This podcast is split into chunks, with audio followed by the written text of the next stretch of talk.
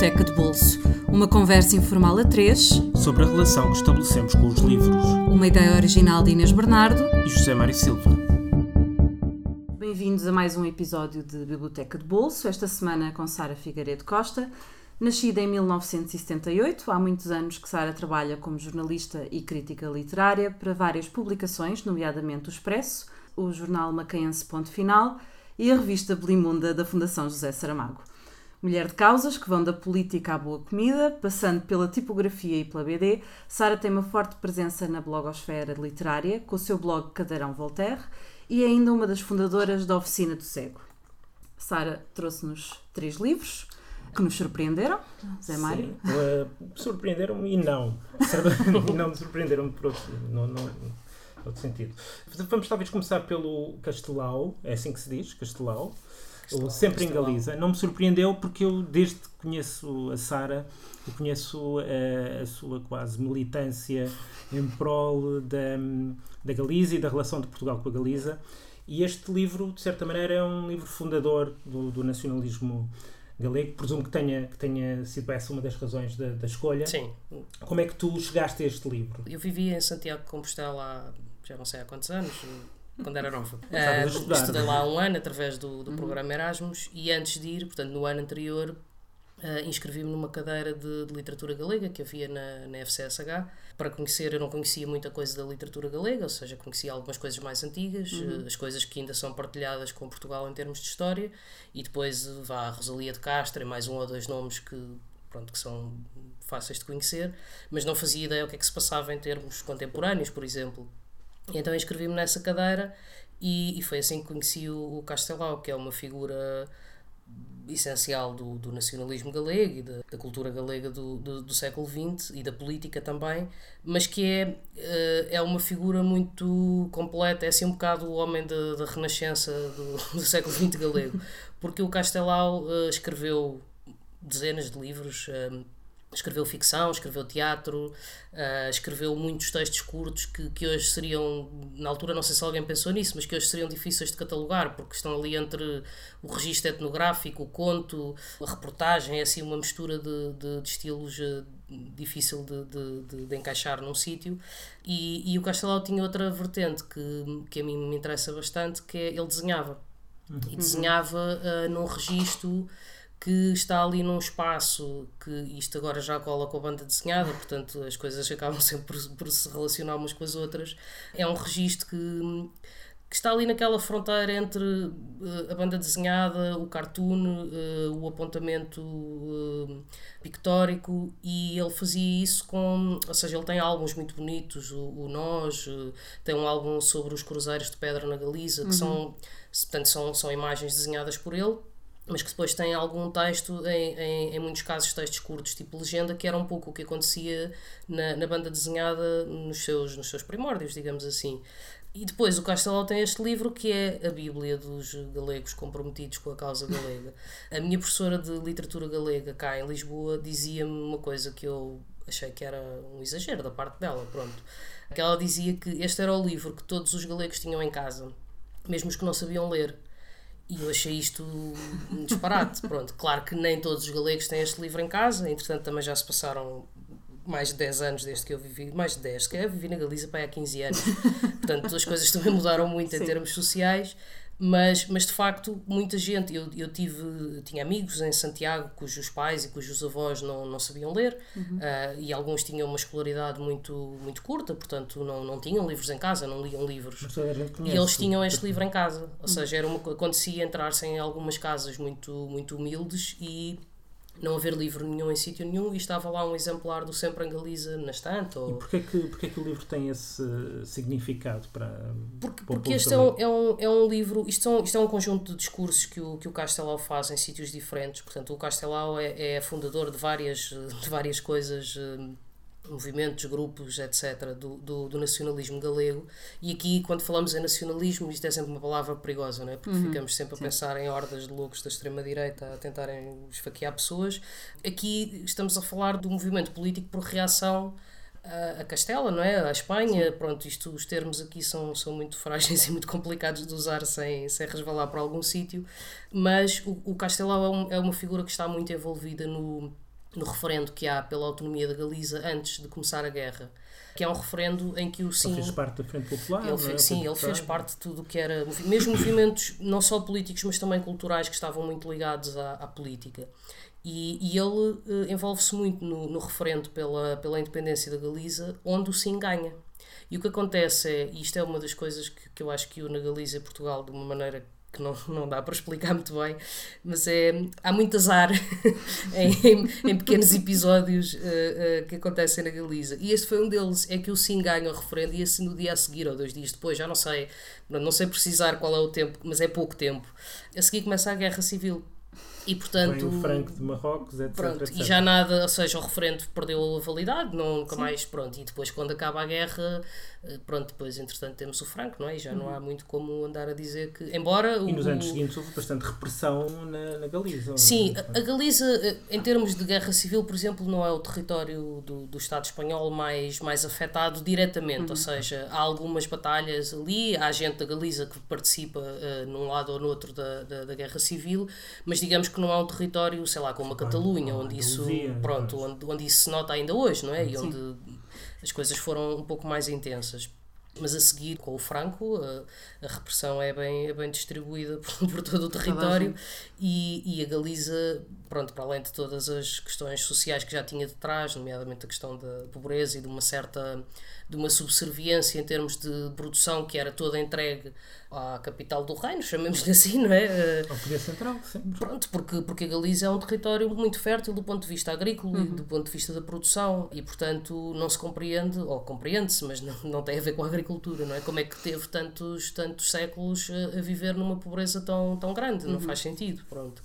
E isto tudo era por causa do Sempre em Galiza. Ah, e então o, o, o que é que acontece? Isto são discursos escritos entre o final dos anos 30 e início dos 40, em sítios diferentes, nomeadamente em, creio que um deles, agora já não tenho a certeza se um deles ainda é escrito em Buenos Aires, porque o Castelau exila-se em Buenos uhum. Aires e ele é uma espécie de ministro de um governo no exílio que ainda se prepara, uh, mas que nunca chega depois a uhum. concretizar-se, depois a guerra prolonga-se por mais tempo e não tem o desfecho que, que se esperava, ou que algumas pessoas esperavam e isso perde essa, essa validade. Mas o, o Castelau faz muitos discursos, quer na Galiza, quer em Espanha, quer hum, na América Latina, porque na América Latina, sobretudo na Argentina, havia uma, ainda hoje há, mas havia uma comunidade galega gigantesca, portanto, com tudo, com, com casas da Galiza, com restaurantes galegos, com aquelas coisas todas que, que nós imaginamos, eh, sei lá, que por exemplo acontecerá em França e no Luxemburgo uhum. relativamente à comunidade portuguesa, era um pouco assim com os galegos na, na Argentina. E o Castelau vive lá, aliás, ele morre lá.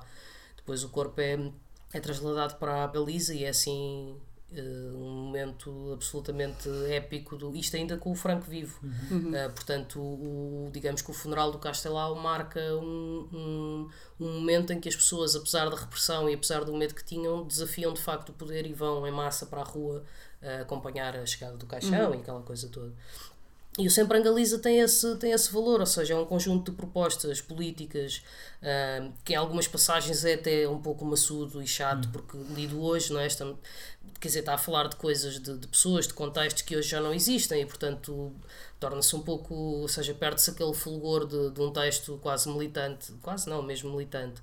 Um, é um conjunto de propostas políticas onde uh, uh, se encaixa também esta proximidade com, com Portugal, Portugal, do ponto de vista linguístico e do ponto de vista cultural. O Castelau era um, era um defensor dessa dessa proximidade que, quer dizer, podemos discuti-la de muitas maneiras, mas não deixa de ser uma realidade histórica uhum. e geográfica e linguística, não é? Depois a forma como as coisas evoluíram pronto, são, é uma escolha, são várias escolhas políticas, mas, mas essa proximidade existe e o Castelau era um, era um grande defensor dessa, dessa ligação.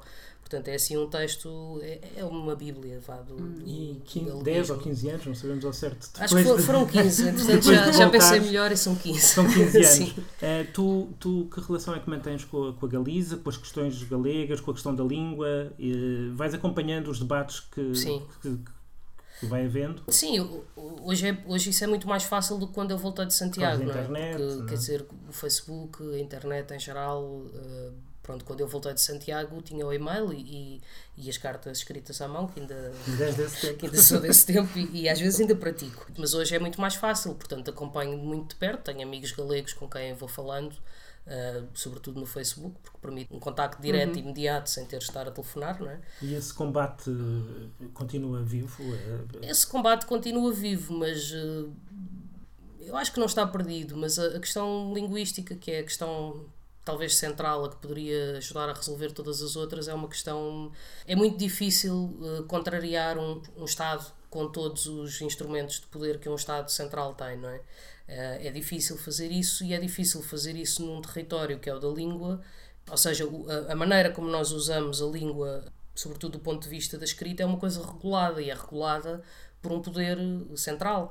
E é muito difícil combater isso. Uh, e portanto o que acontece é que uh, o número de, de pessoas a falar uh, galego tem vindo a baixar. Aquela ideia que foi muito usada desde sempre, que depois com o franquismo foi ainda mais usada e que hoje de certa forma prevalece, que é uma ideia de, de, de enfiar na cabeça das pessoas que o galego é a língua dos labregos e que portanto temos é de falar. Isto é uma ideia que vem de há séculos, não é? Que era, ah, não temos de falar é a língua dos senhoritos, não vamos agora cá falar o que falam os, os, os agricultores. E essa ideia infelizmente tem vingado eh, e portanto eu acho que é difícil conseguir-se mas, mas uh, os galegos têm esta coisa que é as coisas co- normalmente correm mal portanto o que há para correr mal corre mal corra mal. é? Sim, há um pessimismo latente, mas depois às vezes há reviravoltas e pronto, eu tenho alguma esperança que essa reviravolta acontecesse porque não só pela minha ligação, obviamente pela minha ligação com a, com a Galiza, mas hum, sobretudo porque se perde um património eh, histórico, cultural, linguístico, etnográfico, etc., que ajuda a definir culturalmente uma parte da Europa onde nós vivemos e que é, é triste que se perca e que desapareça, não é? Porque quanto mais diversidade houver e quanto mais relação nós pudermos ter com, com as várias coisas que nos estão para trás em termos de memória e de, e de património, mais, mais ricos podemos ser e, e, portanto é triste nesse, nesse sentido. Passando já para o segundo livro, que a Sara escolheu, Le Photographe, É esse. eh, por Emmanuel Guibert. Não era assim Frédéric- tão difícil. Não era assim tão difícil, mas eu gosto do suspense. Frédéric Lemercier e Didier Lefebvre. Portanto, passamos para BD, que é um- uma outra área em que tu te sentes em Hum. casa. Sim. É o teu território, um dos teus Como é, que, como é que tu chegas ao Le Photographe? Ao fotógrafo, creio que chego na altura, eh, leio alguns, por acaso acho que no Le Monde, mas não tenho a certeza. Vejo uma referência de que tinha saído um livro com esse nome. Eh, eu já conhecia o Emmanuel Guibert, ele tem outros, tem outros trabalhos, eh, tem outros livros publicados e era um autor de que gostava. E quando li a descrição do que era o Photographe, achei que, pronto, que era um livro que tinha de ler absolutamente, porque cruzava uma série de questões. Entre a banda desenhada, o jornalismo, eh, a fotografia e, e, e pronto, e pareceu-me que era um livro de que ia gostar muito e a coisa E confirmou-se. política também, não é? E política, sim, sobretudo, ou seja, se pensarmos na política como aquilo que, que rege Era tudo, que fazemos, é, é, é? é, essa, é esse o, o fundamento. Só para quem não conhece o, o livro, eh, eh, é sobre uma missão dos Médicos Sem Fronteiras Sim, durante a guerra no Afeganistão. Sim, é por volta de 86, esse grupo dos Médicos Sem Fronteiras convida o fotógrafo que é o Lefebvre, para o Didier Lefebvre, para, para os acompanhar e para registar essa missão. E o livro, que sai muito mais tarde, sai em 2003, depois acaba de sair em 2006, eu anotei para não baralhar os anos, acompanha essa viagem, mas tem também momentos narrativos que são posteriores Portanto, é um, é um livro onde a questão da memória e da maneira como nós a reconstruímos quando precisamos de contar uma história, de, de registar uma determinada. Não é de registar, mas é de contar mesmo. Contar é mesmo termo. Um, um determinado episódio e vamos buscar registros que foram feitos na altura. De certa forma, o livro anda também muito, muito à volta disso. E é um livro muito. É inovador do- no meio da banda desenhada, não porque tem fotografias, ao contrário do pronto, na altura se falou, ah, tem fotografias, é uma coisa diferente. Sim, é diferente, mas eh, a questão do- desse ponto de vista tem a ver com a forma como a fotografia é utilizada e ela é inserida no livro em, em vinhetas, portanto temos, temos páginas ou partes de, de- de páginas que são quase um registro de fotonovela, não é? se pensarmos só em termos de aspecto.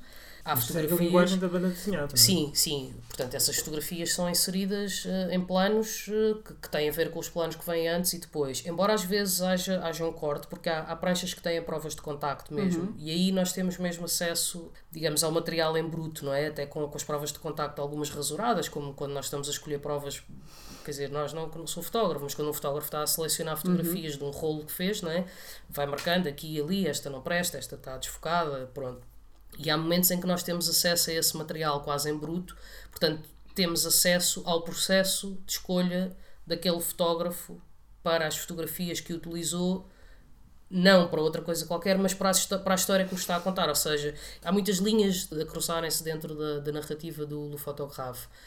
E depois é um livro eh, bastante impressionante, obviamente, do, do ponto de vista do, do contexto que, em que decorre, não é? E da história que registra, dos vários episódios que têm de encontros com vários grupos de pessoas em povoações, algumas delas muito isoladas. Há uma vertente também que eu acho que ajuda a imprimir um ritmo, não é de aventura, mas, mas dá-lhe esse lado de nós queremos acompanhar a, a- personagem, que é, que é o lado de, do cansaço físico e psicológico, tudo aquilo, quer dizer, atravessar o parte do Paquistão e do Afeganistão naquela altura. É, ele vai com a equipa e aquilo é uma coisa absolutamente desgastante, na perigosa, desde logo, porque a qualquer momento pode vir um tiro Exato. e eles ficam ali, e desgastante fisicamente, porque a água está racionada, a comida está racionada, a paisagem é extremamente árida, são muitos quilómetros a andar. Aliás, o personagem do fotógrafo, no fim, está completamente. Quando regressa à França e depois, depois ele encontra-se com a mãe, ou seja, há uma parte no, no presente que remete para aí. E ele está, perdeu não sei quantos dentes e está completamente eh, desgastado do ponto de vista físico mesmo.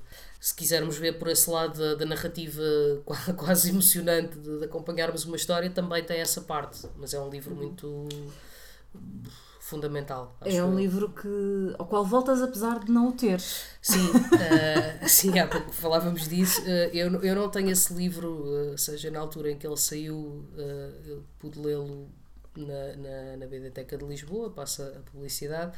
Ahm, Não é publicidade, é e- serviço Sim, público. exato, é, é serviço público e, e que, que esperemos que, que se mantenha. Mas de facto é um livro ao qual eu volto muitas vezes na, na, na biblioteca, porque como não o tenho. E às vezes gosto de, de ler, às vezes vou à biblioteca buscar qualquer coisa, ainda como posso requisitar até seis livros, eh, de repente, olha, vou levar o, o fotógrafo para, para- Às vezes até posso levar só um volume, aquela coisa, depois nem o leio todo, mas folheio e tal. E é bom que haja bibliotecas públicas onde a gente possa fazer isso e onde possa sentir de certa forma que aquilo é um bocadinho da nossa estante, não é? Apesar de outras pessoas poderem fazer exatamente o mesmo com aquele volume, coisa que não poderão fazer com os livros que estão em minha casa. Já te aconteceu chegar lá e o livro não estar? Ou seja, Já. saberes que alguém o tinha Sim, levado? já, já. Ficaste com ciúmes ou Não, não fico. eh, eh, fico contente que alguém Fico, também claro, se interesse? Claro que não é? sim, claro que sim. Às vezes é, é aborrecido nas bibliotecas quando eu normalmente, se é uma coisa que quero mesmo ler na altura ou que preciso Uhum. por questões de trabalho, vejo em casa no, no site para ver se e, e se o livro está disponível ou não. E às vezes acontece, com o fotógrafo acho que nunca aconteceu, mas às vezes acontece o livro estar emprestado e a gente pensar "Pff, porque é que, porque é que há outras pessoas a usarem bibliotecas? Não, não dava jeito nenhum, mas, mas é bom que isso aconteça, é? É, um, é um bom sinal. Falaste da questão da, da integração das fotografias na Uhum. narrativa. Há quem veja na, chamemos-lhe o que quiser, Hum. banda desenhada, novela gráfica, o que for, de certa forma, um dos meios narrativos Hum. mais flexíveis e talvez com mais futuro, no sentido em que pode ser tudo o que, o que quisermos que seja. Vamos, vamos tentar ir por pontos que isto é complicado e, e duraria muito tempo. Primeiro, três minutos. a banda desenhada não é um género, é uma linguagem. Isso é o primeiro, ou seja, é uma linguagem como o cinema, é uma linguagem na qual podemos fazer eh, tudo, não é? Podemos ter um filme eh, autobiográfico, podemos ter um filme documental, podemos ter um filme de, de tiros, eh, tipo, sei lá, assalto ao arranha-céus, e isso tudo é cinema, pronto. E com a banda desenhada acontece a mesma coisa. A questão da, da diversidade de, de géneros dentro da banda desenhada, aí sim, não é? Porque aí podemos falar de géneros como falamos na literatura ou no cinema, é uma coisa que é uma novidade em termos de quantidade e em termos da divulgação que vai tendo, que era uma coisa que não acontecia se calhar há 10 anos. Isso é verdade. Mas, em termos daquilo que é a história da banda desenhada, nunca faltou diversidade de, de abordagens. Inclusive a abordagem autobiográfica, que é, que é aquela que hoje eu diria que está, que está mais na moda, no sentido em que pronto, tem, tem tido mais divulgação, se calhar tem, tem conseguido encontrar um público que se identifica com aquele tipo de registro. E mesmo esse já existia há 50 ou há 60 anos. Há mais até, ou seja, há coisas de, dos primórdios da banda desenhada onde essa componente autobiográfica e do trabalho à volta da memória está presente. Eh, a banda desenhada tem, tem o problema de ser um, um, uma linguagem que é relativamente, por exemplo, à literatura, é uma linguagem muito mais recente, não é? Uhum. Em relação ao cinema, não tanto, portanto, aí poderia haver um paralelismo em termos de história. Só que é uma linguagem que nunca teve o benefício de ter o, o mesmo olhar crítico, quer da parte de uma crítica mais ou menos especializada, mais académica ou mais jornalística, não interessa, de, toda essa, de todo esse espaço da crítica, quer em termos de público. E, portanto, sofre ali de uma, de uma questão que tem mais a ver com a percepção social do que propriamente com a própria banda desenhada. Que faz com que nós não conheçamos, ou a maioria das pessoas não conheça, uma série de coisas que nem sequer são chamadas de clássicos, porque como também não houve esse processo, não há propriamente um canon. A última escolha é o Journey to the West, hum. que tal como o Le Photographe, creio que não está traduzido Acho em português, não do Wu Sheng Han, não sei se disse Eu bem. também não tenho a certeza, mas... mas tu andas a, bem, a ter aulas de chinês, não é? Sim. Portanto, se calhar estás mais o, próximo. O Wu tem de ser o Wu, agora o Sheng Han é que já não sei... Pronto, teria de rever a fonética e agora não dá tempo. Que é um clássico da, da literatura Sim, chinesa. É. É? E tu, tu interessaste por este autor e por esta obra por causa das tuas uh, deambulações orientais? Ou, por, por esta antes? obra em concreto, sim. O meu interesse pela China é, é, é bastante anterior. E, se calhar posso contar como começou. Para... Gosto sempre de desfazer mitos eruditos. As pessoas normalmente gostam de dizer, ah, eu interessei-me por coisa tal, porque li um livro super denso. Não, eu interessei-me pela China quando tinha não sei que idade, era muito miúda, porque via uma série que era Os Jovens Heróis de Charlie. Ah. Esta é a explicação do meu interesse pela, pela China. eu também via. E eu era completamente obcecada com aquilo, portanto tinha o sonho de fazer Kung Fu e de escrever chinês e falar chinês e viver num templo como os monges do Shaolin e é de facto a partir daí que, que, que o meu interesse pela China se desenvolve. Uh, e portanto fui lendo ao longo, do, ao longo dos anos, fui podendo ler uma série de coisas. Uh, eu conhecia a referência uh, ao Journey to the West apenas como nome, uhum. ou seja, era, era um título que já me tinha aparecido em textos sobre literatura chinesa, mas eu nem sabia o que era a história, nem nunca tinha lido, nem, nem nada. Pronto. E quando, quando estive em Macau a primeira vez, e é assim que eu cheguei a este livro Uh, houve uma, uma noite em que estava com uma série de amigos e fomos sair e estávamos na zona do Porto Interior e de repente há uma rapariga, uma rapariga chinesa, a Steph, que me diz: Ah, tu gostas tanto de, de literatura e tens esse interesse tão grande pela China, vou-te mostrar um sítio.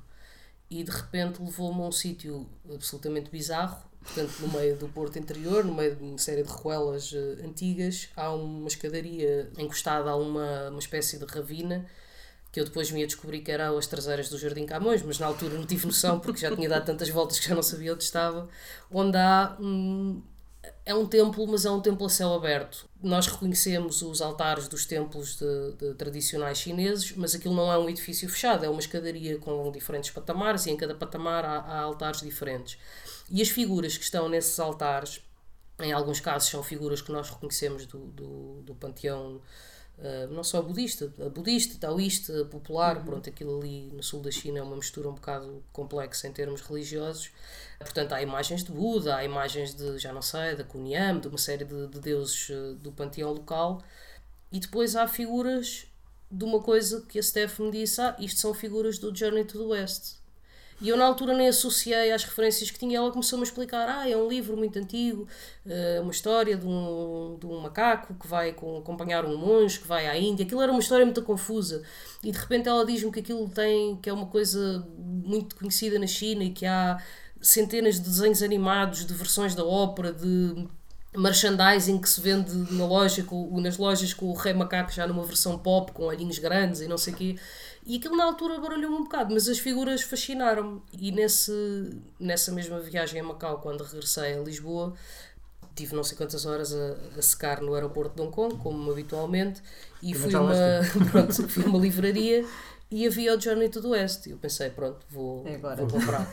e de facto, pronto, depois percebi que era uma novela, é, uma, é, um, é um romance do século XVI, esta versão que a gente conhece como todos os textos muito antigos, isso não é diferente do Oriente, é como cá, Tem problemas de fixação. Pronto, quer dizer, já teve várias versões, há cópias que foram mal feitas. Esta tradução é a tradução feita por um, por um padre no século XIX uh, e é uma tradução que tem algumas liberdades uh, que de certa forma aproximam o texto daquilo que era, ou que ele achava que era o universo dito ocidental, que também pronto, é uma definição um bocado tonta, mas, mas isto é baseado num texto mais antigo, escrito por um monge, escrito, ou diz-se que escrito, nestas coisas gente nunca sabe muito bem quem é que escreveu. Escutado, ouvido. Há um monge, realmente existiu um monge que é o monge que serve de, de inspiração para a Uhum. personagem, não para a principal, que a principal acaba por ser o macaco, mas pronto, uh, que serve de inspiração para a personagem daqui, que é o Xuanzang, que é um monge que no século VII, uh, no início do século VII, vai da China e vai uh, em direção ao Ocidente. E esse Ocidente é mais ou menos a Índia. Índia. Pronto. Portanto, a gente quando lê Journey to the West parece que eles vêm todos até aqui à península, mas não, não vem. Ficam ali Ficam pela ali Índia. Índia. Ah, Também havia muito esse- para ver. Também é Havia, havia. Também sim, é uma sim. península. Claro, claro que sim. Claro que não é bem um bocadinho mais longe, mas pronto. E portanto, é- é- essa personagem que não é a principal é inspirada num monge que realmente existiu e que eh, ajudou pelo menos a coligir esses textos que descreviam eh, a geografia, os hábitos, a religião, a cultura, etc., de- desses povos que para as pessoas que viviam ali eram pronto, relativamente exóticos, né? porque eram diferentes, não, eram, não havia contacto. Hoje, este texto é uma mistura de, de, de cultura pop, no sentido em que aquilo que a Stephanie disse é verdade, ou seja, os desenhos animados, eh, versões de, do Rei Macaco na ópera eh, são aos pontapés. É uma figura mesmo, pronto, da cultura popular. Mas ao mesmo tempo é um texto importante, também literariamente, não é? E, e também do ponto de vista da história religiosa, porque isto tem um pouco a ver com a, ou seja, o que o monge vai buscar à Índia são os textos antigos do budismo que depois leva para a China e, portanto, de certa forma, isto tem a ver com a entrada do budismo na, na China. Um, e pronto, tem esse lado também. E depois tem o lado de aventuras, porque o Rei Macaco, que, que é pronto, uma figura bastante divertida, mas ao mesmo tempo cheia de, de- com um peso simbólico muito grande. Todas as ações que ele faz, a questão das consequências, o tipo de ajuda que ele vai pedindo aos deuses, etc. Isso está tudo carregado de, de, de- simbologia, como é óbvio, mas tem de facto esse lado de aventuras e, e algumas até relativamente cómicas, apesar da, da distância temporal. De, de armadilhas, de, de, de feiticeiros que se disfarçam de morcego, de, pronto, e o Rei Macaco é uma, é uma figura que está nesse, nesse templo em Macau, que é fascinante porque, quer dizer, eu nunca, nunca imaginei ver, isto era o mesmo, que vá mal comparado, mas era o mesmo que nós entrarmos numa igreja, pensando naquilo que é a religião maioritária cá, não é? Entrarmos numa igreja católica e ver figuras, eh, sei lá, do Quixote ou... ou ou- De ficção, pronto, é? ou, ou, do- Ou do- sim, ou dos Lusíadas ou que era uma coisa que nós não esperaríamos ver, não é? E vermos as pessoas a irem lá rezar, como ali se vê pessoas a irem pôr incenso a, a estas Ao Rei figuras. E tu também estás a, aprender eh, chinês. É verdade. para conseguires ler o, o Rei Macaco no Não, original. consegui ler o Rei Macaco no original, É difícil. vá, se calhar daqui a 15 15 anos, anos. continuar a estudar todos os dias. Sara, obrigada. Nada. De referir que eh, a Sara nos deu três livros muito difíceis de encontrar.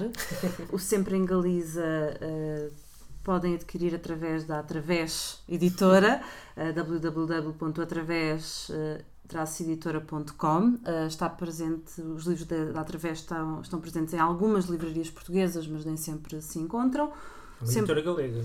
uma editora assim galega. O livro está em português, embora já, perce- já percebemos que poderá eh, não haver assim grande. mas será fácil de ler Está- eh, para qualquer pessoa. Está em português, para todos os efeitos. Para todos os efeitos está em português, vai-se perceber, são 17 euros. O Le Photographe, para quem quer dar uma prenda à Sara no Natal, volume completo através da Amazon Espanhola. Eu devo confessar que estou convertida à Amazon Espanhola, que é bastante mais rápida e mais, mais barata. O álbum, 38 euros. Os três volumes. Os três reunidos. volumes eh, reunidos. Ou então com, a BDteca. ou então a BDteca. Se, De se, borla. que é se de a borla. Sara não o tiver.